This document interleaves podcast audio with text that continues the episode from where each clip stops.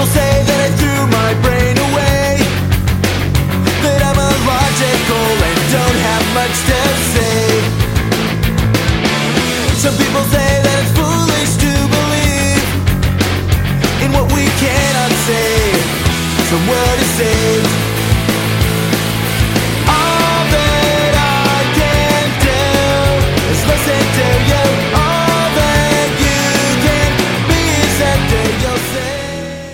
Welcome back along to this episode of the Freed Thinker podcast. As always, I'm your host, Tyler Vela.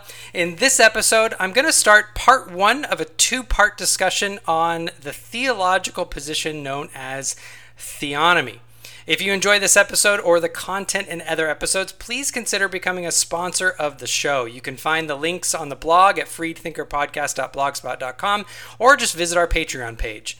Also, feel free to give me a review on iTunes since the more reviews that I get, the better positioning I have uh, for the show in search results, which is really helpful in other people finding uh, us and finding more about the show. Also, if you enjoy this podcast, feel free to check out some of the other content that it's on offer at the Christus Victor Network as well by visiting www.christusvictornetwork.com. Okay, with those shameless plugs out of the way, let's get on while the getting on is good. My guest for this episode is Charles Lee Irons, uh, but he does let me call him Lee. You'll hear that throughout. Uh, Dr. Irons received his bachelor's degree from UCLA in classical Greek. In 1996, he graduated from Westminster Seminary, California, with an MDiv degree, that's a Master's of Divinity degree. While there, he sat under the teaching of Old Testament professor Meredith Kline, who, by the way, is going to bear a prominent role in our discussion in these episodes. In 2011, he earned his PhD in New Testament from Fuller Theological Seminary. His dissertation was on the clause, the righteousness of God, where he critiqued N.T. Wright's interpretation of that phrase uh, as referring to God's covenant faithfulness, and he defended the Reformation understanding of that as used by Paul, in which it primarily refers to the imputed righteousness of Christ received as a gift from God. His dissertation was published last year in the prestigious WUNT series by Mohr Siebeck. He is a ruling elder at New Life Burbank, a congregation in the same presbytery of the PCA to which I belong, and he works as a research administrator at a medical school in Los Angeles. In addition, he serves as an adjunct professor at Christian uh, California Graduate School of Theology in Garden Grove, California. Dr. Irons maintains a website of biblical and theological studies at www.upperregister.com. That's www.upper-register.com.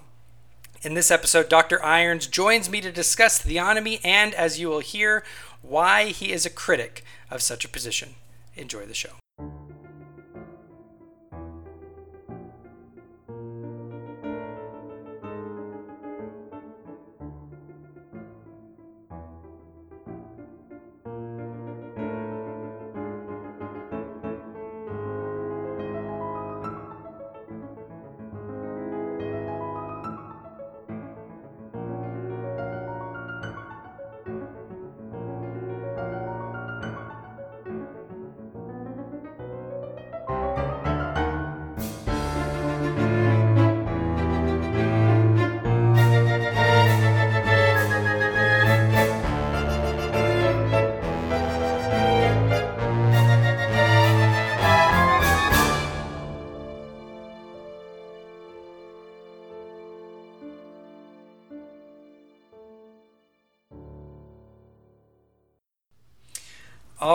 So Lee, thank you so much for joining me on the Freed Thinker podcast. I appreciate you coming on.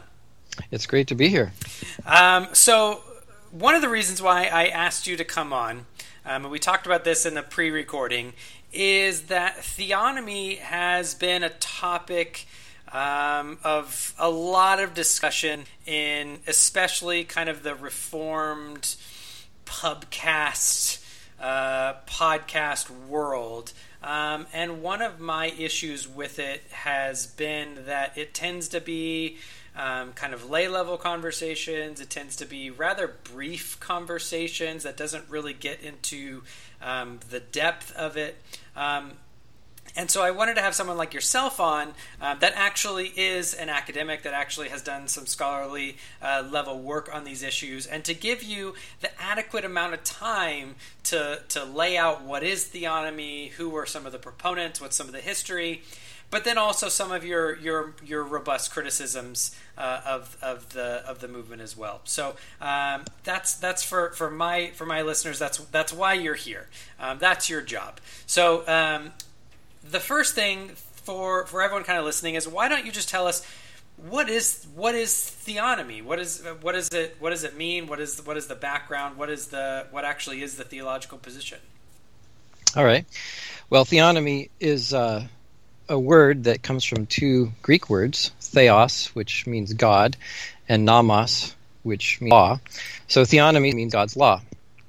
But it's a very specific understanding of God's law. Theonomy is that the Mosaic law that was given to Israel is still binding today, including the civil or judicial laws that defined uh, what crimes were and which crimes would be punishable by the civil magistrate. Uh, Greg Bahnsen, who's one of the foremost defenders of theonomy, in his book No Other Standard that he published in 1991, he defined it this way. He said, quote, We should presume that Old Testament standing laws continue to be morally binding in the New Testament unless they are rescinded or modified by further revelation. So he gave this statement as his general uh, presumption of continuity that we should assume that all the Old Testament laws uh, continue to be morally binding today. He added the phrase standing laws because he wanted to distinguish the laws that were laid out for all time from the laws that were specific commands for a specific time, such as, you know, go into the land and defeat the Canaanites. That would not be a standing law. But the standing laws are those that are part of the case law that are established uh, in the Mosaic covenant, in the Mosaic law, uh, to be morally binding.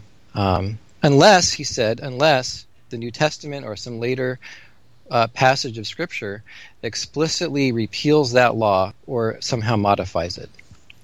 So the, these would be like the laws about adultery and sexual immorality, correct, and, and those types of. Okay, okay, that's right.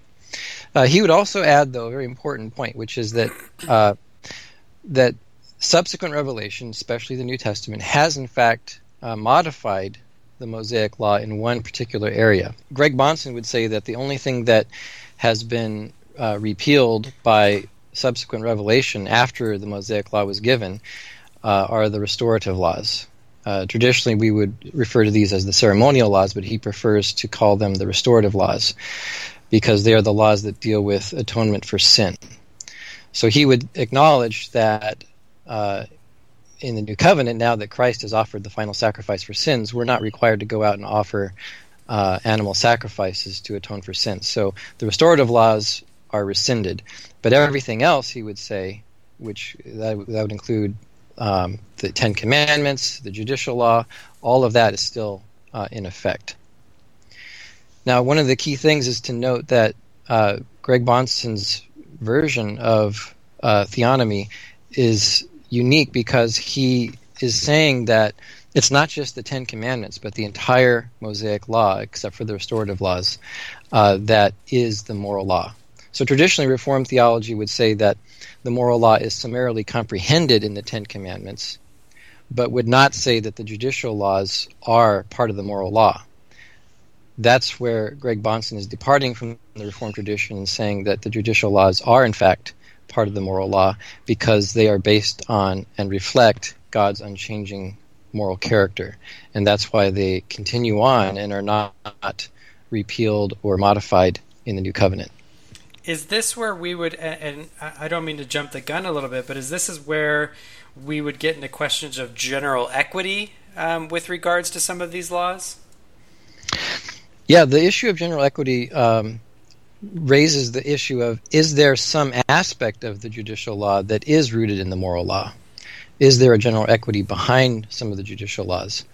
And uh, Greg Bahnsen would say, would have a different interpretation of what the general equity of the judicial laws is, in contrast with, for example, the Westminster Confession, chapter 19, paragraph 4. Right. Yeah, I, I asked just be, and, and maybe this will become clear later. This this came up in a in a debate um, with J.D. Hall um, uh, on, on and uh, J.D. Hall and um, Joel McDurmon um, on on theonomy, and a lot of their debate circled around the confessions, which was you know some somewhat um, strange for a lot of people listening. Um, but one of my questions about theonomy, and and and you can tell me if it, this might be better answered later, is that the way that they the way that they define it and the way they try to talk about general equity, it almost like it's hard to decide what the general equity is because the way they apply it, the general equity just is the law. Mm-hmm. Um, so there, there's there's almost no distinction between the law itself and the general equity of law. So if the confession is going to say um, that, for example, the, the, the laws of the state of Israel passed away with that commonwealth, except insofar as they, you know, the general equity applies, if the theonomist then comes back and says, oh, well, that law is still in effect, including the penology, well, then I'm just not sure what the difference is between the law and Right. the general equity at that point. Right, exactly. So one of the key differences between the theonomic interpretation of general equity and the traditional reformed interpretation is that the theonomic view would say that even the definition of what a crime is and the specific penalties for those crimes is part of the moral law and therefore part of the general equity of the judicial law. Right. Whereas the traditional reform view would say that the moral law defines what sin is, but it doesn't define what crimes are. Because crimes, by definition, is a subset of sins that are punishable by the civil magistrate. Sin is punished by God. Right. Crimes are punishable by the state, by the civil magistrate, in this life. And the, the punishments are temporal, whether it's execution or imprisonment or a fine or whatever it might be. And so the theonomic interpretation of general equity is that even the definition of what a crime is and what is punishable by the state and the specific punishments that should be given for each crime are part of the general equity of the judicial law. Okay. All right. Yeah. I, I mean, that was. I didn't mean to have that rabbit trail, but I think think that might be helpful for some people following along. Um, so, how does theonomy fit into the broader movement of Christian Reconstructionism? So, what is what is Christian Reconstructionism, um, and and why is uh, theonomy um, related to it? Yeah, so I think it's important to to note that um, theonomy itself is just simply that statement that I quoted before of the presumption of continuity, unless the uh, New Testament rescinds or modifies. Uh, that's all theonomy is. It's just that particular hermeneutic which says that the Mosaic law continues today except for what has been rescinded in the New Testament. But that narrow principle, that narrow presumption of continuity, is only one facet of a broader movement that has been called Christian Reconstructionism. And this broader movement um, has several elements to it that help to kind of create a context so that you can see why some people are pushing for this idea of theonomy. Uh, so, one of the elements of Christian Reconstructionism that's very important to them is Van Tillian presuppositionalism. And uh, what that means is that in their understanding, there is no neutrality between uh, God and man. That either God's word is authoritative, or if you reject that, your only alternative is autonomous human reason. And they like to quote a famous quote from Van Til there is no alternative but that of autonomy or theonomy. Van Til wasn't using that word theonomy in the technical sense of Greg Bahnsen's presumption of continuity. He was just using it in the general sense of either submitting to God or making yourself autonomous. But the reason why it's important to see that Van Tillian presuppositionalism is a key aspect of this broader movement is because this is why they say, for example, Greg Bahnsen's book, No Other Standard. And the front cover has a, uh, a little diagram on the front where it shows a circle with the Bible in it and a line through it equals a circle with nothing in it. In other words, if you reject the Bible and you reject the Mosaic Law as your authority for civil government, then you have no other standard. So there's only there's only two options: either theonomy or autonomy. Either God's word is the authority, or you're making up your own ideas of how society should be run. Uh, a second aspect of Christian Reconstructionism is Kuyperian transformationalism, and this is the idea that uh, through the influence of Abraham Kuyper that uh, as societies are becoming more secular and losing the Christian heritage of the West that came from Christendom in the, in the Middle Ages, we need to try to take society and culture back and transform it to bring it under the lordship of Christ. Now, of course, that sounds a little bit scary to to secular people. It sounds like uh, they're trying to take over and force their morality on people. It even gives sort of um, maybe uh, sends sends some signals that sound a little bit like the idea of Islam going out and trying to use violence to bring their religion uh, into the public sphere. That's not what uh, Christian Reconstructionism stands for. They don't believe in using the sword to impose uh, the law of God on society. They believe that first society has to be converted. People have to become Christians and they have to submit to God's word. So they want to use peaceful means, preaching the gospel, persuasion, apologetics, and so on, to bring about a revival in society. And only then, once society has embraced submission to God's word, would these uh, theonomic ideas about the civil magistrate be put into place. So there's Van Tillian presuppositionalism, that either or aspect. There's the Kuyperian transformationalism. There's also another dimension to it, and that is dominionist postmillennialism.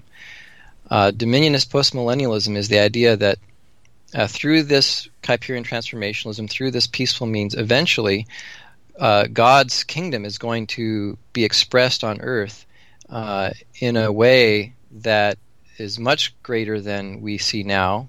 The vast majority of the world will be converted. All the nations of the earth will be in submission to the lordship of Christ. Uh, the theonomic ideal of how the civil magistrate should operate will be in place in all the nations of the earth. And they use a lot of the passages from the prophets, you know, Isaiah and so on, that look ahead to this glorious day when all the nations come to Jerusalem to hear God's law as their vision for how things will be. Uh, and this will happen before Christ returns. So it's a postmillennialism, but it's a dominionist postmillennialism because it's this idea of dominion that the dominion mandate that God gave to Adam before the fall in Genesis 1 is going to be fulfilled through the church as Christ exercises his dominion over the nations. And then within that, we can now see the, the, the fourth point of how. So there's the first point, Van Tillian presuppositionalism, the second point, Kuyperian transformationalism, the third point, dominionist postmillennialism. But now the fourth point is that theonomic view, and you can see how it fits within that as simply one uh, link in a bigger chain, as one piece in a bigger puzzle. And I could I would call that fourth point theonomic theocracy, because the point is not simply oh we want the penal system of the Mosaic Code to be in effect in society. It's bigger than that. They want to see this idea of theocracy, that is, God reigning on the earth with his law being uh, expressed in a visible way uh, in the nations of the world. And so that means that the nation of Israel uh, is viewed as a model for all the nations of the earth. And any nation of the earth that does not follow the Mosaic model and the theocratic uh, ideal that we saw in Israel, uh, that nation will be uh, will be, will receive uh, sanctions. That nation will perish from the earth, quoting from uh, from the prophets. So that's the vision of Christian Reconstructionism, and theonomy simply is one element within that. So uh, that's that's really really helpful actually as a grid to, to kind of understand the the movement. Um, I, I've noticed in dealing with them um, that especially the first and the the, the last um, although I can see absolutely how that last actually is just kind of a, a blossoming of the other three. Um, the when when dealing with them, that that question of uh, by what standard is like a banner um, that they that they wave, and and that was also the title of one of Rushdoony's earliest books. Yeah, Yeah, and and it and it's become this. It's almost become this thing where, look, if if you if you don't agree with us and our you know our our hermeneutic and our interpretation, then then you are doing autonomous reasoning. Like Right. there, there's no there's no allowance, and it, it's not that there's no neutrality between the believer and the unbeliever. It's almost that there's there's no there's no understanding that they that they could possibly be wrong. Hmm. Um, there, there's almost a you know for for those familiar with presuppositionalism, there's almost a, an impossibility of the contrary view here. Um, so that's, that's really interesting to see that. And then my other question that, that I actually have for you is the theocracy. So one of the things that I've noticed when talking with um, theonomists is they'll they'll defend theonomy, but then they'll say things like, "Well, I'm not saying that we should, you know, stone adulterers right now in the United States." Um, Right. because they're going to say, well, we're not in a theocracy yet. Right? But when I ask them, well, should we be, though? Um, it gets much less clear. So I, I'm not sure if you kind of have your, your thumb on the pulse for, for why that. I don't want to say it's a double standard, but it feels kind of like an inconsistency. Like they they're saying this we, we should be living under the law of God. We sh- we should be living in a kind of a theonomic theocracy as as the millennium uh, uh, you know as the as the kingdom advances into this kind of post millennial golden age. But then I think that they I don't know if it's a sense that they don't want to be considered kind of barbaric. I, I, I just don't, I don't know what kind of that impulse is, or if you have kind of a, a you know an understanding of, of why that might be the case, or if you see that. Yeah, I think that um, that might be the case for some, where there's a little bit of a, an inconsistency there. But I think that you know, if you if you were to talk to someone like Greg Bahnsen, who has who has died and, and now he's with the Lord, but if you were alive today and you were to ask about this, I don't think that it would come across as inconsistent. He would simply say, "Look, we're not ready for that yet. The nation, especially you know the United States of America, we haven't yet. We're not even close to this. You know, we don't even have some basic things in place like the biblical definition of marriage or whatever. You know, some really simple things. Let's let's work on that first before we get to uh, uh, some of the more uh, drastic aspects of the Mosaic Law that could only be implemented if the nation as a whole had converted to Christ, was gladly in submission to the Word of God, and uh, was ready to to see uh, civil magistrates throughout the land uphold the biblical penal system. But I don't think it's an inconsistency. I think it's just that they- they have a long range understanding of how this is all going to work out because of their post millennial eschatology. Yeah. So they're they're looking for the long range. They're they're they're saying this may not even happen in in our lifetime. May not even happen in the next couple hundred years. It may take a long time, but this is the goal that we should be working toward. And so right now they're going to focus on education. They're going to focus on uh, apologetics. They're going to focus on evangelism, revival, reforming the church, um, and, and kind of having an incremental long-term view of things. That yeah, that's that's that that answers that kind of. I mean, I, I I'm still um, I, I noticed some of the the and it could be that you know just the people I've talked to that have been the representatives um, of it. I, I've kind of sometimes somewhat cheekily, um, you know, ha, have pointed out that these I think are and I don't know if it's related to the Christian Reconstructionism, but they tend to be kind of far um, right leaning, uh, you know, kind of far conservative, um, who would almost, you know, from my cold dead hands, uh, rather die than um, have the government come in and say that they should, uh, you know, give up however much percentage of their land um, so that someone else can come in and harvest what they have what they have sown. Um, just just kind of a I think sometimes a strange paradox there. Um, so, uh, who are some of? So we, we've mentioned a couple of the names, but who are some of the big, the big names that are advocating this? I mean, is this? Well, first, let me ask. Uh, you know, when did this start? Does this go all the way back? Is this, you know, Is this have roots in the early church? Does this, you know?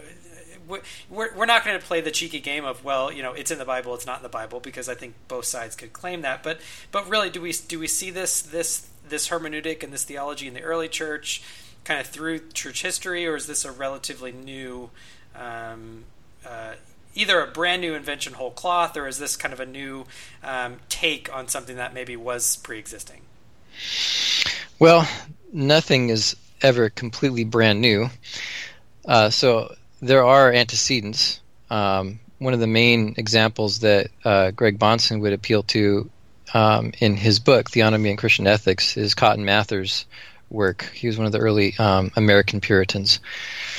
Uh, so there are antecedents. The Puritans did have some tendencies in that direction uh, as far as viewing the civil magistrate as the custodian of both tables of the law, not only the second table of the law dealing with um, you know horizontal relationships between man and man, but also the vertical and enforcing the true religion.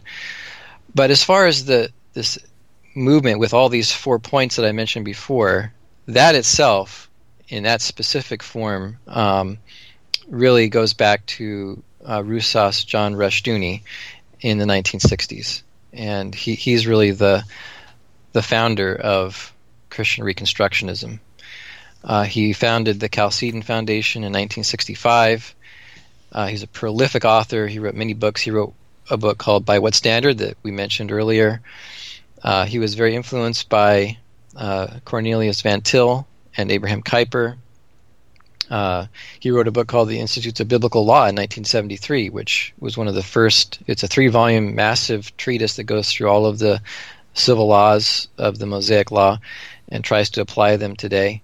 And that was one of the first um, attempts to lay out this vision of, of theonomy, of using the Mosaic Law as a standard, uh, not just for personal ethics, not just the Ten Commandments, but using the entire Mosaic Law minus the restorative laws as a standard for how society should be run. He also had a huge influence on uh, the homeschooling movement, and um, and it goes back to this idea of Van Tillian presuppositionalism. If there's no neutrality, and there's only two options either you're submitting to God's word and viewing everything through the lens of Scripture, or you're engaging in autonomous reason, which is in, re- in rebellion against God. If you have that really antithetical black and white epistemology, then naturally you're going to say, what about education? How should we raise our kids? Do we want our kids to go to public schools where they're going to be taught from uh, a perspective that is not rooted in Scripture? No. And so that's that's the foundation for the homeschooling movement. And Rushdoony, uh, in his uh, his work, was really um, instrumental in getting the homeschooling movement going among conservative Christians. Uh, today, now homeschooling has become more mainstream, and there are even secular homeschoolers. But Right. back then, back in the in the seventies, uh, it was all Rushdoony, as well as Christian schools. So there were also Christian schools that were taught that were based on teaching all disciplines, not just theology, but you know math and science and history, all teaching it from a biblical worldview based upon a Van Tilian uh, presuppositional um, hermeneutic or epistemology. So Rushdoony is kind of the father of the whole thing. There are two other key figures, though, uh, in the movement, and that would be Gary North, who was actually Rushdoony's son-in-law, and Greg Bahnsen. Uh, Gary North uh, is famous for uh, he's published many books, but he's famous for his really his big emphasis was on economics. I think his PhD was in economics from UC Riverside, and he founded the Institute for Christian Economics. He was even uh, a staffer for Ron Paul way back in the 70s, um, and he wrote a lot on on free market economics and kind of combining it with uh, Christian Reconstructionist um, worldview. He wrote a, a series or edited a series called the Biblical Blueprints series, where there would be multiple volumes, and each volume would be dedicated to how can we take the the biblical teaching on X and apply it to society today. So a book on economics, a book on international relations, a book on you know the criminal system, and so on. And so he's providing this idea of using the scripture as a blueprint, not just for how we should live as Christians in our personal lives and our families, but for all of society. And uh, Gary North is still alive. uh, Rushdoony passed away in 2001. Um, the third uh, key figure is Greg Bahnsen, whom we already mentioned, and he passed away in 1995. But his key contribution was his um, master's thesis that he did at Westminster Theological Seminary in Philadelphia. It was published in 1977 as Theonomy and Christian Ethics, and a revised version was published in 1984. And that book is really um, even more than Rushdoony's three volumes on the Institutes of Biblical Law. Uh, Theonomy and Christian Ethics has uh, kind of classic status as the key text in which he makes the case for his um, theonomic presumption of continuity argument. Uh, Bahnsen, though, was not only interested in theonomy and Christian Reconstructionism, he was also well known as an apologist. And so I still remember very well back in the late 1980s, I got a hold of some old cassette tapes of a debate that he did with Gordon Stein, who is an atheist philosopher at UC Irvine. Uh, this debate happened in 1985. It's called The Great Debate. You can still go online and YouTube it and find it there. And uh, I remember listening to that when I was just new to the Reformed faith and learning about it. And I was just blown away at how Bahnsen um, used the transcendental argument for the existence of God. I don't think Gordon Stein knew what hit him. It was just completely uh, uh, bewildering to him because he'd never heard a Christian or a theist use that type of an argument. So I have great admiration for Greg Bahnsen, even though I disagree with him very strongly in his theonomy uh, view. I, I have great admiration for him and, and respect his gifts that God blessed him with intellectually as a debater, as a thinker, and a scholar. And uh, he he's had an influence on me, even though, you know, I also strongly disagree with him. He's had an influence on me. It's part of he, his thinking is part of my my thinking because of some of the work that he did, especially in apologetics. So anyway, those are the three main uh, individuals that you have to look at: uh, Rushdoony, North, and Bahnsen. They're the three that really provided the foundational uh, blueprints, the architecture of uh, theonomy and Christian Reconstructionism. Yeah, I've I've often recommended uh, the Great Debate from um, between Gordon Stein um, Yeah. and, and Greg Bahnsen. I think it's um, I think it stands in, in, in contrast to a lot of the apologetics debates that happen today. You know, Right. with William Lane Craig, who's uh, you know classical apologetics or sometimes evidentialist. I, I think it's a, a great example, and I, I agree. I think Gordon Stein just was not prepared for what happened to him. Um, I, I, I a lot of times I'll recommend his uh, his lecture on the myth of neutrality. Um, his, his talk his his talk that he did when uh, Michael Martin refused to debate him. Um, when he showed up, um, I think it was called the, the debate that never was, or something like that. Uh, that that talk is excellent. So he's he's very good on a on a lot of um, on a lot of issues. Um, it's just when it comes to theonomy that um, I, I have some issues. Yeah, he's he's a. I mean, he, he was. I mean, he's no longer with us, but he was a powerful intellect, a clear thinker. Uh, he was able to use logic in a very compelling and clear way. Uh, his other book, No Other Standard, which is a response to all the different criticisms and critiques of his earlier book, Theonomy in Christian Ethics, is uh, a great book to read because he he just shreds all of the the responses and says, "Well, this argument here is fallacious. You know, you have to use modus tollens here," and he just he just goes and uses all the log- logistic logic logic chopping and and takes it apart. And I really appreciate that about him. I appreciate his mind and the way he thinks. Uh, I think that he made some mistakes of his own in the area of logic, but uh, I do appreciate uh, how clear of a thinker he was, and uh, I think that he, um, you know, has a lot to offer the church that we can st- we can still benefit from even today. Yeah, definitely agree. Um, who who are some of the other people that um, should be on our radar for for maybe writing on this, um, either explicitly or maybe um, kind of undergirding some of their their teaching on other issues? hmm Yeah. So after the big three, after Rushdoony, or who's also affectionately called Rush, and Gary North and Greg Bahnsen, there were a plethora of other uh, thinkers, writers, and leaders in the movement. Some of whom have passed away, some of whom are still alive today, who have focused on different aspects of the movement. For example, David Chilton, Chilton, who passed away in 1997, he focused on the postmillennial aspect and wrote a book called Paradise Restored, a biblical theology of dominion. Um, I'll just list off some other names: Ray Sutton, Kenneth Gentry. Um, have written things. Uh, Kenneth Gentry is a very prolific author. His focus seems to be more on the Book of Revelation and interpreting it from a preterist point of view. Uh, some of the current um, leaders today would be Gary DeMar and Joel McDurmon, whom you've mentioned before. Uh, Gary DeMar was the president of American Vision. Now Joel McDurmon has taken his place. They've done a um, a service to their movement by providing a more popularized uh, presentation of their issues and their concerns. And their website, uh, American Vision, has a lot of material on it. Um, there's also Doug Phillips, who really focused on the patriarchy aspect of things.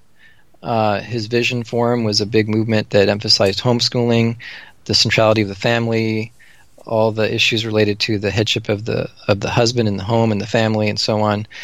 Unfortunately, uh, that ministry uh, was shut down in uh, 2013 due to a sex scandal. But and that's kind of ironic, right? Because he was really preaching on those issues related to family. Yeah. Um, but uh, that does, I just mentioned that though not to say, oh, this just this exposes the Christian Reconstructionists as as hypocrites. I'm not trying to say that, but I simply want to point out that patriarchy is another aspect of the movement. It kind of ties in with the homeschooling movement. It ties in with the emphasis on the family as the place where education should happen and the authority of the man in the family, the rejection of feminism, and so on. Uh, some other names Doug Wilson, famous, well known pastor of Christ Church in Moscow, Idaho. Uh, James Jordan, uh, Peter Leithart. Now, those two, James Jordan and Peter Leithart, early on they were very closely allied with uh, theonomy and Christian Reconstructionism. In more recent times, they seem to have somewhat uh, distanced themselves from it. I don't know if they would even call themselves theonomists anymore. Uh, in fact, James Jordan on his Biblical Horizons website says that he believes in theocracy, but not in Bahnsenian theonomy. That's an interesting distinction. I'm not sure exactly what that means. He doesn't flesh it out, but apparently he's not as strict on the jot and tittle of the Mosaic Law anymore. Uh, but he still believes in theocracy, so you can see how it still fits in with the general uh, thrust of the movement. Uh, Peter Leithart, of, of, course, is a very he, he, probably of all of the uh, members of this movement, he's become the most mainstream. He's written a lot of books that are published by you know InterVarsity and so on and so forth. He has a PhD from I believe it's Cambridge, so he's a, a much more um, widely read and and and uh, um, mainstream type of thinker within the movement. He has a, an institute now called the Theopolis Institute that seems to be focused I'm not really sure what the focus is, but it seems to be more emphasizing issues related to the church and liturgy and things like that, and less focused on uh, the traditional let's go out and transform the culture. Maybe it's still there, but um, it seems like he's focusing on the church first hmm. as the means for that. Um, some other uh, things that we could mention too is that there have been some interesting splits within uh, the Christian Reconstructionist movement. Uh, one of the most famous splits was between Rushdoony and North. Uh, and the issue that caused them to split was which is more important, the family or the church? So there's these three main spheres that they all agree on. There's the family, the church, and the state. But which one should we put all of our effort into? Which is the one that, at least right now, we need to be focusing on? And Rush Rushdoony seemed to be emphasizing more the family, and hence his whole emphasis on homeschooling and so on. And that might lead into the Doug Phillips patriarchy vision forum type of stream. Mm-hmm. Whereas North and James Jordan and Peter Leithart and those they were focusing more on the church as being central. And so apparently there was a big split between those two, and they weren't on talking terms. I don't I don't know what happened, but that was a big rift that happened uh, within the movement. Another rift that is more recent, uh, within the past uh, maybe 10 years or so, is over the federal vision. And that's a whole other issue that deals yeah. with your view of baptism and so on. But some theonomists are favorable towards the federal vision and some are not. So that's another rift within the movement. And then there are some other uh, kind of fringe elements that that many of the mainstream reconstructionists would disavow, but yet these fringe groups identify themselves with the movement in some way. So, for example, Paul Hill, he was an Orthodox Presbyterian pastor, and he uh, was convicted of murder for killing uh, a doctor who performed abortions. And he claimed that he was doing it because of his theonomic views. Now, he was totally rejected. Gary North wrote um, a letter that totally disavowed him. So the mainstream Reconstructionists don't believe in using violence, but he thought that it was justified in that particular case. There's also kinism. Kinism is a radical uh, view that's basically racist and saying that uh, you know that uh, whites should only marry whites and blacks should only marry blacks. There should be no miscegenation, and we should stay together within our own uh, racial or ethnic communities. And another fringe is neo Confederacy, which uh, is bringing back this whole debate between the North and the South, but kind of changing it into a different debate so that it's not over slavery per se, but it's over uh, defending the South as a true Christian society, and the North was the apostate branch of America that had become humanist. And so they're defending the South in the Civil War. And uh, Doug Wilson, for example, wrote a book defending the South that caused some waves uh, a few years ago. Hmm.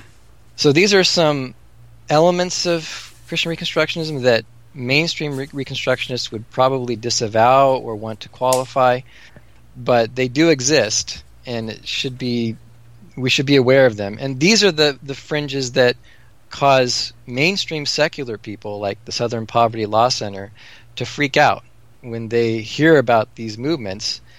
They immediately go to these extreme cases and say, you know, you guys are just you're no different from ISIS that wants to go out and kill people on the basis of religion. You're no different from, you know, good old KKK racism, and they use those extreme elements as a a way to tar and feather the whole movement. But I think we have to be fair and honest and say that you know mainstream reconstructionists like American Vision, uh, you know Greg Bahnsen, all those guys, they would reject uh, those extreme applications. Yeah. Yeah, I mean, th- so so my podcast is is normally dealing with apologetic issues, you know, largely related to kind of new atheism and skepticism, and, right. and this reminds me of, of Dawkins' critique, where right. Uh, where he basically says, look, you know, I'm not just going to critique the radicals, I'm going to critique the moderates because you guys are the ones that give the radicals shelter, um, and so I wonder how much of that type of criticism is is um, unduly, you know, there, there's lots of criticism of theonomy, but it, it, just always seems to be kind of an undue criticism to say that just because you have some type of familial relation to these, you know, extremists, that therefore you're you're you know aiding mm-hmm. and abetting them, you know, theologically. Yeah, I mean, it's the same with the Black Lives Matter movement. You know, were were those guys that went out and assassinated the cops were they part of the BLM or not? You know, and I mean, every movement has to address these types of things. And you know, I I I think that there is we have to say both things. On the one hand, we have to say, look, mainstream Christian reconstructionists and theonomists totally disavow those things. And so we don't we should not accuse them of being responsible for Paul Hill and for kinism and so on. On the other hand, though, I think that we also need to recognize, and this is where it gets tough, but we need to recognize that ideas do have consequences. Yep. And so those that have defended some of these ideas that have been taken maybe to another step that they would disavow, they need to examine what is it in their theological thinking in their system that is leading to that and what can we do to make it even more clear that those people who are using this system, this reconstructionist system, to justify their their evil deeds, that they are totally wrong and that what they're doing is a violation of the law of God. And I think they need to be clear about that and maybe do a better job of articulating exactly why kinism is wrong. You know, articulating exactly why slavery was wrong and that it was right for this country to even go to the extent of a civil war in order to uh, j- to rectify that wrong. And so, rather than writing books defending the South, or rather than writing books that you know kind of give cover, they should be out there in front and, and really articulating why racism is contrary to the gospel and contrary to the Word of God. Yeah. So, but I mean that's for all of us. You know, I'm sure there are things in my views about things that that have that could be taken in a certain way, and uh, I need to stand up and disavow those and show why they're wrong and why they don't follow from the principles that I hold. Right. Right. All right. Well, let's let's. Um, I mean, that's so we've done some some good background. Let's let's head on into um, in, into the the mire. um, All right, So, good.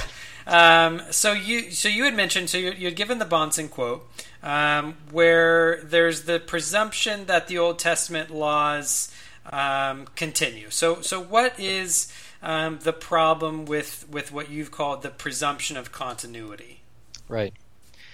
So yeah, just to, to refresh our memory, the quote from Bahnsen is We should presume that Old Testament standing laws continue to be morally binding in the New Testament unless they are rescinded or modified by further revelation. What is the problem with that?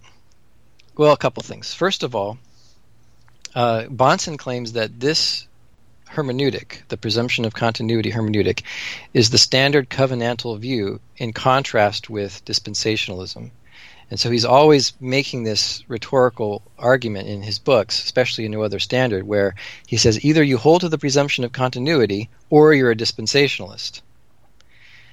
The problem is, is that that isn't true historically. No major Reformed theologian or confession ever argued that point, ever argued the presumption of continuity.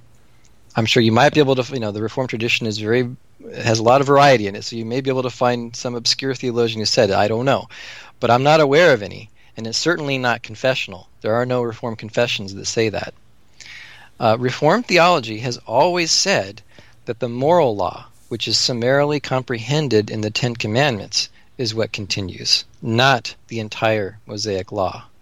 But Bahnsen wants to say it's the entire Mosaic law, with the exception of the restorative laws that deal with sacrifice and restoration for sin. He wants to say that the entire Mosaic law, which means that the judicial laws are also part of the moral law. And that then leads to my second critique, which is do you hear the contradiction in that statement? Listen to that. Listen to the statement. He says that the judicial laws, the entire Mosaic law except for the restorative law, is the moral law, and therefore it continues.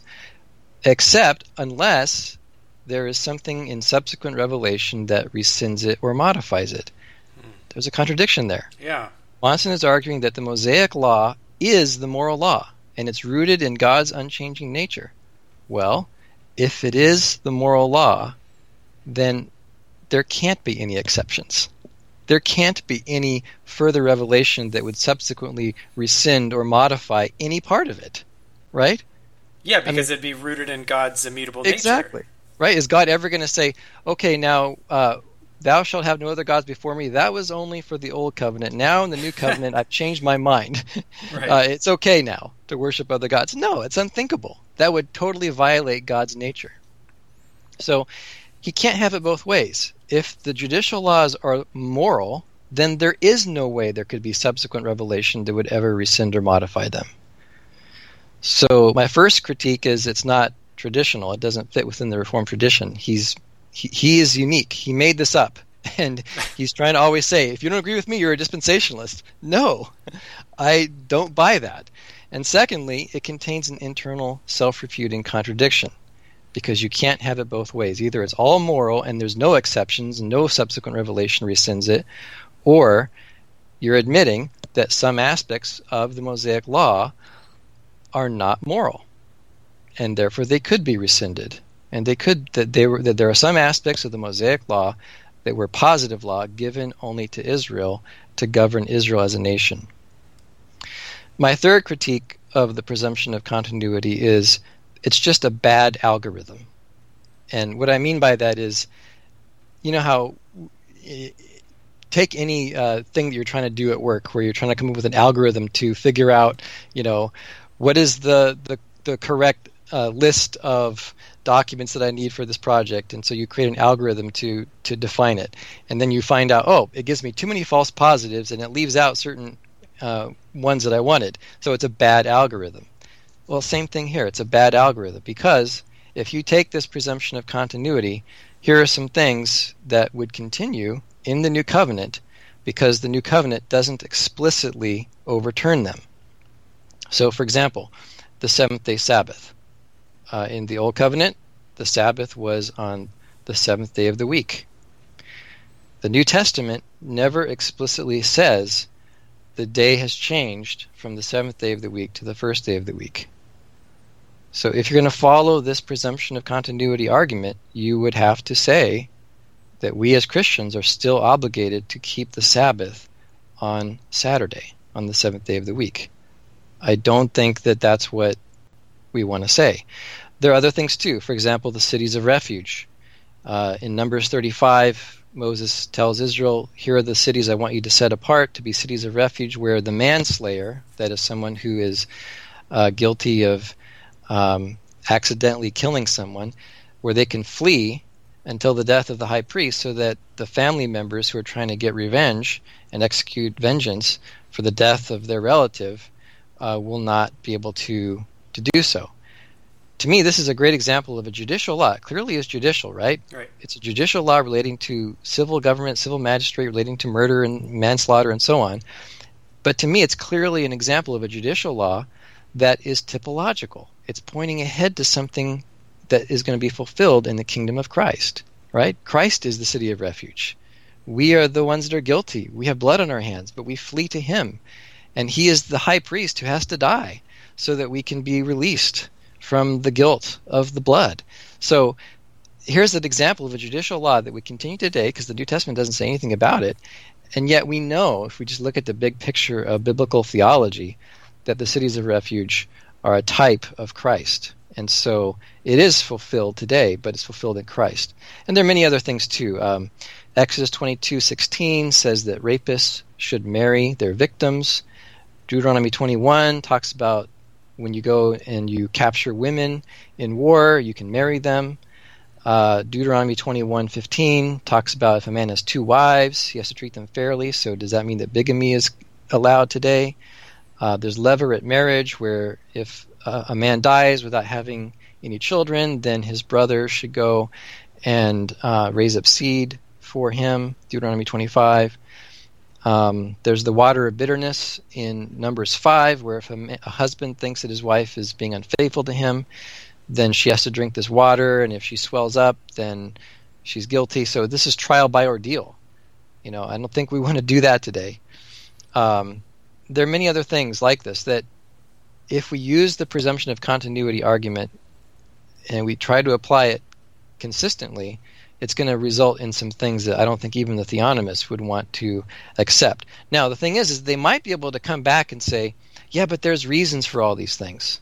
You know, for example, one of the, the laws in the Old Testament is Leviticus 19:19 that prohibits mixtures. Um, you know, you can't mix two different types of seed in the same crop, etc. And uh, you might be able to say, well, but see, this idea here is part of a general pattern. It fits in with the ceremonial law, and it fits in with the distinction between clean and unclean. And so, actually, even though there's no explicit New Testament statement that repeals it, it's part of the restorative laws because you can you can see that it fits within that general category of law. Okay, well now you're beginning to use a different hermeneutic. Right. Now you're using a broader hermeneutic that looks at broader themes of biblical theology and typology, and you're not sticking to your presumption of continuity argument anymore. So that's what I see then is those are the three reasons why the presumption of continuity argument um, should be rejected. Yeah, I think that's I think that's really really helpful because I mean they're they're basically in order to to justify some of these within their own system, they really have to leave their system and and um, Right. go to what we would argue is probably just a better hermeneutic Right. um, to to understand those. But that hermeneutic that they then need to use is the same one that they look at us and say, well, you know, by what standard you're using autonomous reasoning? You're a You know, it's- dispensationalist. You're a Yeah. all that kind of fun Right. stuff. How would they answer? So I'm glad you brought up um, the the the trial by ordeal in in Numbers five. Um, I had actually just finished a research paper um, for RTS dealing with Numbers five when I was kind of getting into these theonomy debates. Oh wow, that's great. And- and I'd so- love to read it. uh, I, I, I would be I would be worried, but I, I will let you read it. But but my major question was just after reading it, Numbers five, um, starting with that starting with that section of the trial by idea, it's it's really a mixed law. I mean, you have you have some of the sacrificial system involved, you have some civil stuff involved, you have the Right. moral law about it. It's really a mixed law. It has all three. And so my question for Theonomists, I'm not sure if you would know maybe how they would answer this, is that if uh, the restorative laws or the or the or the cultic laws, um, they're going to say are you know the exception they passed away. How do they then handle these mixed laws where the cultic was really kind of part and parcel with some of the other civil or, or moral laws? Yeah, that's a great point. Yeah, I'm not sure how they would handle that. It goes against their assumption that the judicial law is totally distinct from the ceremonial law, and that the judicial law is really just part of the moral law, and the ceremonial law is only restorative law dealing with sin. What you're pointing out is that no, even the judicial laws contain within them elements that are clearly typological. And so yeah, it just shows that you can't make that simplistic argument that judi- that the judicial laws are moral. Yeah. So, so we all we, and we all have heard. So we've all talked to a theonomist, and they say, well, Jesus says that you know he did not come to abolish the law, um, and that every jot and tittle um, will will remain. How how is it that um, the theonomists have interpreted this this passage in Matthew uh, five in the Sermon on the Mount, um, and and what is a, a better um, exegesis of the of that passage? Great question.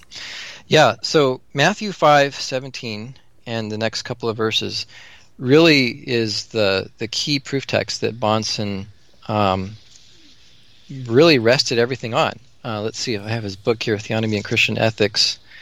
He uh, he deals with it right at the beginning. Uh, chapter one is introduction, but then chapter two is the abiding validity of the law in exhaustive detail. Matthew five seventeen to nineteen, and then he launches into a fifty-page exegesis of of those three verses. Um, so really, this is the heart of his. He's resting a lot on this, not everything, but a lot, and he's he's basically saying this is the proof text that supports his presumption of continuity argument. Jesus says, "Do not think that I have come to abolish the law or the prophets. I have not come to abolish them, but to fulfill them. For truly I say to you, until heaven and earth pass away, not an iota, not a dot, and traditionally that was not a jot or a tittle, will pass from the law until all is accomplished. Therefore, whoever relaxes one of the least of these commandments and teaches others to do the same will be called least in the kingdom of heaven. So, what Bahnsen argues is uh, a couple of things. One is that he argues um, that in verse 17, when Jesus says, I have not come to abolish the law or the prophets, but to fulfill them, he thinks that the word that's translated fulfill there, in Greek it's the word plerao, he thinks the word plerao, he does a word study on it, and he thinks it should be translated to confirm. So he doesn't think that the traditional translation of fulfill is right. Um, he says the reason he thinks that it has to be translated confirm is because it's set in contrast with abolish, kata luo. I have not come to abolish, kata luo, but to fulfill, to plerao. And so because it's the antonym of abolish, fulfill then must be the opposite of abolish. Well, what's the opposite of abolish? It's to confirm. It's to reinforce. It's to uh, to reenact and reconfirm the validity of something. So, and the reason he, he thinks that it has to be the antonym is because of the word but in between. I have not come to abolish them, but to fulfill them. The word but in Greek is alla, and he thinks that the word alla um, is setting up a, an absolute contrast between antonyms. Unfortunately, in Greek, the word alla doesn't always mean that.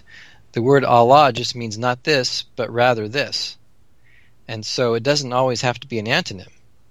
Um, I could say, uh, hey, Tyler, um, let's have a Skype call tonight, not in order to just chat over friendly things, but so that we can do a podcast. So is a podcast the opposite of having a friendly social chat? No, No. they're just different Yeah. right? They're not opposites. They're not antonyms of one another. They're just different things. I'm not going to do X instead. I'm going to do Y. So that's all alla means here. Do not think I came to abolish them. Rather, I came to fulfill them. And what's really important is to see that throughout the Gospel of Matthew, Matthew uses this thing called the fulfillment formula. You know, where he says, This happened in order to fulfill what was spoken by the prophet. And he'll quote from Isaiah or Jeremiah or whatever. Mm-hmm. I think it occurs around a dozen or more times in the the Gospel of Matthew, and it's clear in Matthew that fulfill. It's the word. It's the same word plerao, the same Greek word that's used in the fulfillment formula that's, also used here in Matthew five seventeen.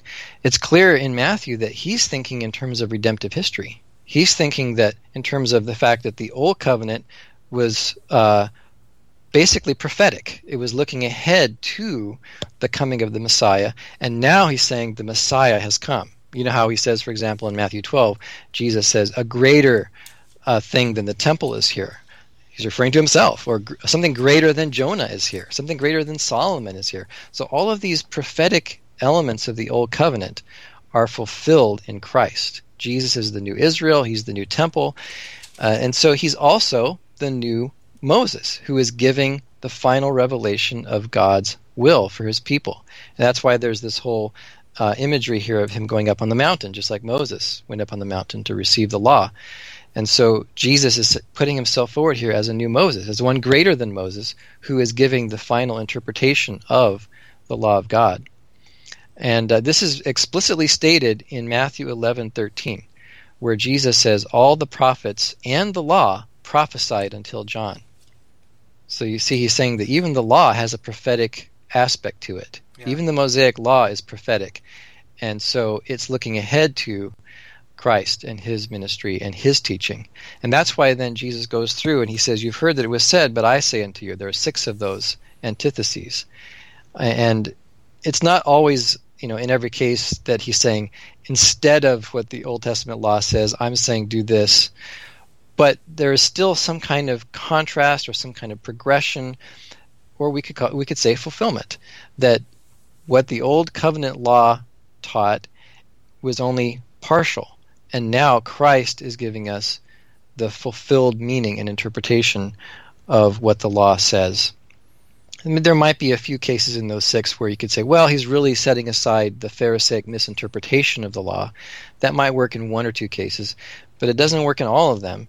You know, it doesn't work when Jesus says, uh, "You have heard that it was said, whoever divorces his wife, let him give her a certificate of divorce." But I say unto you that there's only one exception, and that is sexual immorality. So he's clearly making a contrast there and saying that the Mosaic law was too lenient. Now I'm saying that it ought to be only on the ground of sexual immorality, not Yeah. just for any reason. Yeah, or even So- or even you've heard it said, uh, "Do not commit adultery." Yeah, Right? The, right. It's it's not a it's not a contrast. Well, now you can you know feel free to commit adultery. It's it's the it's the antonym. It's well, no. If you it, now if you lust, right. you know that's adultery. It's a sharpening of the law, making it a heightening of it. Yeah. So, my point is, is that he's really trying to, to make an exegetical argument based on the word but uh, and making those two words abolish and fulfill as antonyms, but it doesn't work exegetically. If you look at any uh, major Greek dictionary, for example, the, the Greek English lexicon by Frederick Danker, um, you know, there's a whole range of usages of the word alla. It's not just one meaning, there's a whole range of meanings. Uh, it can mean but, it can mean and yet, it can mean however, it can mean not this but this instead. I mean, there's just a, a variety of usages of these words. And so to narrowly say it has to only mean uh, a contrast between antonyms is just it's just not correct uh, exegetically. Another problem, though, with with Bahnsen's interpretation of Matthew five seventeen is that Jesus does not add the exception clause. So remember, his presumption of continuity is we should presume that it continues except or unless subsequent revelation repeals it or modifies it. But Jesus does not include that exception clause. Jesus says every jot and tittle is binding. And in fact, Bahnsen himself, in his book No Other Standard, uh, on page 221, he, he paraphrases Jesus this way. He says, Jesus bound us to every jot and tittle of the Old Testament legislation of God's will, not allowing us to subtract even the least commandment. Well, then where did your exception clause go? Now you don't have an exception clause, right? Right. So if you're going to take this verse and literally say that Jesus is saying in a literalistic way that every single commandment of the Mosaic law is still binding today, even the least commandment, if you're going to say that's what he's literally saying, then it proves too much because now you're saying we have to do everything. We have to keep the Sabbath on the seventh day. We have to have you know all the things that I listed before, uh, prohibition of mixtures, the water of bitterness, levirate marriage, you know all those things.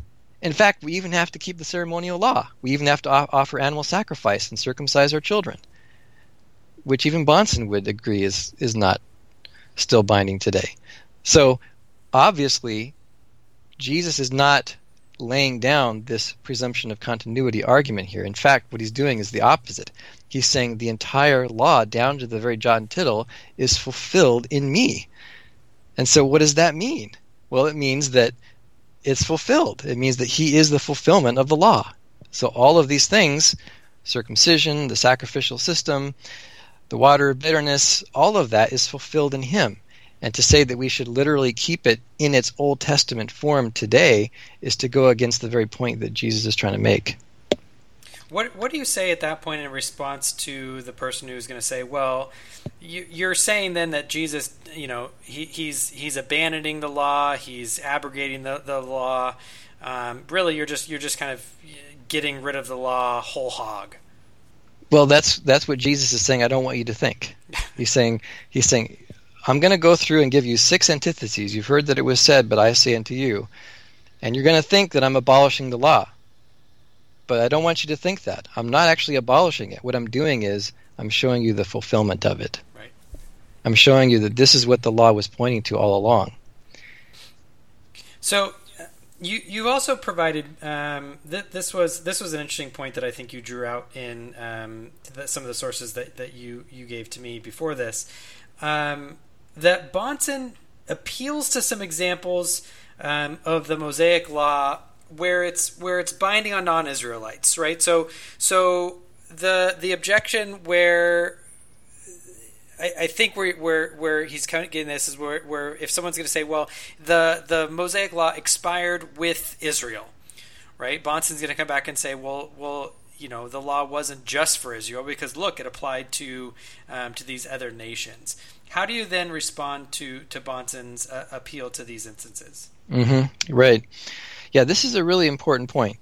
So this is basically chapter 18 of his book, Theonomy and Christian Ethics. The subtitle or the title of the chapter is "The Magistrate in Nations Surrounding Israel." So what he's what he's getting at here is uh, he's trying to respond to the the the argument of someone like myself or Meredith Kline, which is that no, the Mosaic Law, especially the judicial law, was given to Israel as a nation. I mean, Westminster Confession says that. Chapter 19.4 it was given to the nation of Israel as a body politic. It wasn't given to all the nations of the earth. And so it has to do with the unique covenant relationship between God and Israel. And so to say that the Mosaic Law should be enforced in the nations outside of Israel, such as the United States of America, that is a, a, misapplication of the law. And so Bahnsen's responding to that and saying, no, look, there is evidence even in the Old Testament itself of the Mosaic laws being binding on the the nations around Israel, the magistrate in nations surrounding Israel. And so, chapter 18, he goes through and gives quite a number of examples of this. Um, so, some of the examples he gives are um, when God judged uh, Sodom and Gomorrah. So, you know, when when God sent um, fire and brimstone against uh, those wicked cities, it was because they were violating the Mosaic law. Now, of course, they weren't violating the Mosaic law in its written form; they were violating it in uh, the form given through natural revelation. But they were violating the law. They were violating the laws against homosexual activity and so on. Or the Canaanites, when the Israelites were sent into the land to destroy the Canaanites, why were they told to uh, uh, devote the Canaanites to destruction? Was because of all their wickedness, because they were worshiping idols, because they were sacrificing their children to their gods, to the god Molech, uh, all the wicked things the Canaanites were doing. So they are responsible, even though they're not Israelites, even though they're Gentiles, they're pagans, they're responsible for the content of the Mosaic law. Um, when God was about to destroy Nineveh, Jonah was sent to Nineveh to warn them that unless they repent, they would be judged. Um, but what was the basis of judgment? It was the Mosaic law. Well, it was the moral law, but it was the Mosaic law because the Mosaic law is the moral law, according to theonomy.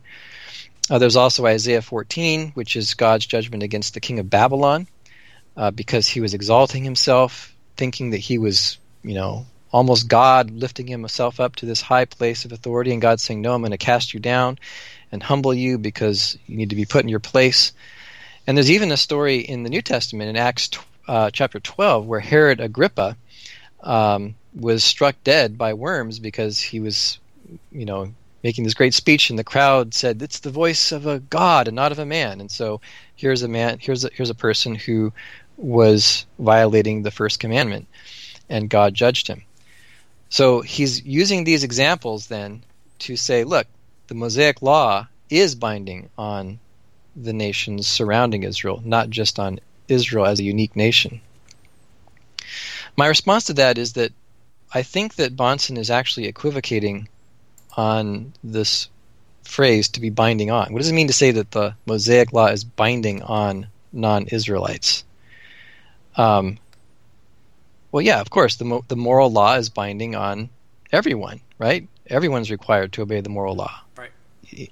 But he's using this phrase binding on, saying that the that the Mosaic law is binding on the nations to make a a theonomic argument that the civil magistrates within these nations have an obligation to enforce the Mosaic law, including the penology. That's a little bit different. Now you're talking about what the civil magistrate ought to do as far as how he conducts his authority in using the power of capital punishment and the power to punish criminals. Do these examples talk about civil magistrates executing people for idolatry or executing people for homosexual activity? No, these all these examples he gave they have nothing to do with the civil magistrate enforcing the Mosaic law upon their people. These are all examples where God himself enforces the moral law and brings judgment upon the Gentiles, upon the pagans. So he's kind of equivocating on this phrase binding on. If you say that the Mosaic law is binding on the non Israelite nations, and then from that you conclude, therefore, the civil magistrate has to enforce the Mosaic law, including the penology, you're making a non sequitur there. Now, uh, he does give one example uh, in Ezra chapter 7. This is the only example of all of his examples that he gives in uh, chapter 18. Um, the one that does include a case where you actually have a non Israelite civil magistrate seemingly enforcing the Mosaic law is Ezra 7, uh, verses 25 through 26. And actually, I'd like to just read that. So we go Second Chronicles, Ezra. So this is in the letter that King Artaxerxes. King Artaxerxes is the king of Persia. Uh, this is after the exile This is now in the post exilic period when the people have gone back to the land and rebuilt the temple. Uh, King Artaxerxes gave to Ezra the priest um, a letter. And the letter is pretty long. It starts in verse 12.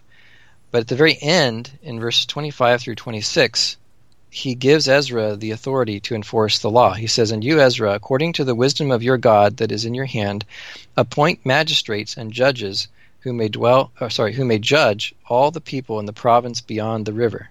Uh, beyond the river means beyond the river Euphrates. All such as know the laws of your God. And those who do not know them you shall teach.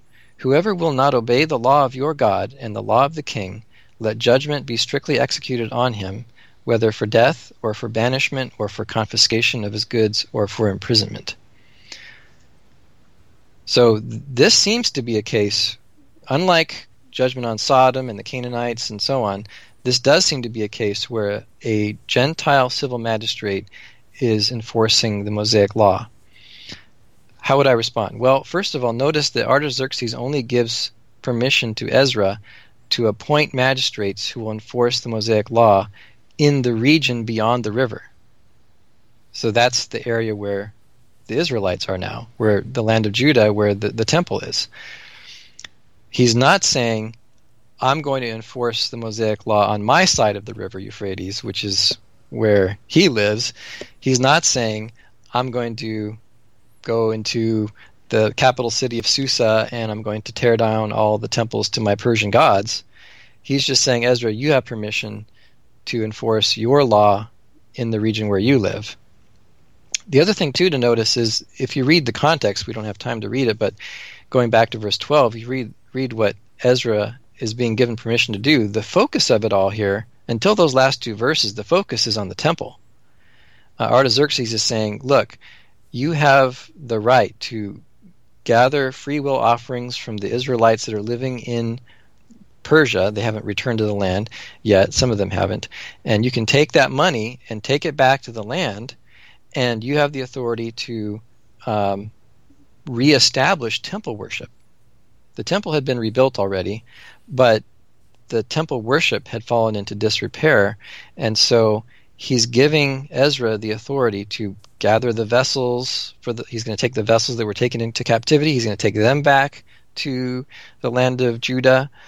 Uh, he's going to use the money to buy bulls and rams and lambs and grain offerings and drink offerings to offer them on the altar in the house of the Lord and so on. So the focus of it is on the reestablishment of temple worship. And so that's why then when you get to the end and he mentions having magistrates who are going to uh, enforce the law, uh, I think that we have to interpret that as being part and parcel of this whole restoration of the temple worship. And so it's not, you can't just take those two verses out of context and say, oh, it's just talking about the judicial law and that's all that matters. No, the judicial law is being enforced here in order to support the reestablishment of temple worship.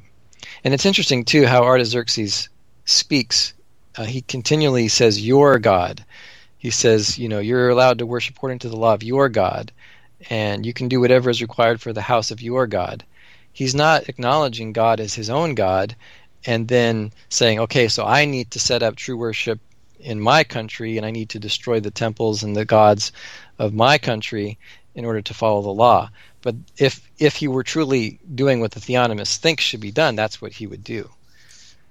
Yeah, and, and I think what's what's really interesting about this one one of my favorite podcasts that I listen to is a show called Hardcore History, um, and right now he's going actually through a whole series of um, the you know the the the the progression of kings through um, Persia and Syria and, and so forth. And right. one of the things that's really interesting is that a lot of these kings actually just kind of had a uh, domestic policy of you know happy citizens don't riot, and so if I Mhm, allow right. them to have their own their own kings and their own governance and their own uh, religious systems, they'll pay their taxes and they'll you know give their daughters for marriage and their sons for war, and they you know they'll be kind of integrated into the kingdom, and so this just seems to kind of be part and parcel with that. Israel, you know, you Exactly, can go yeah. res- reset up reset up yourself. Those are your laws to govern yourselves. Go do that.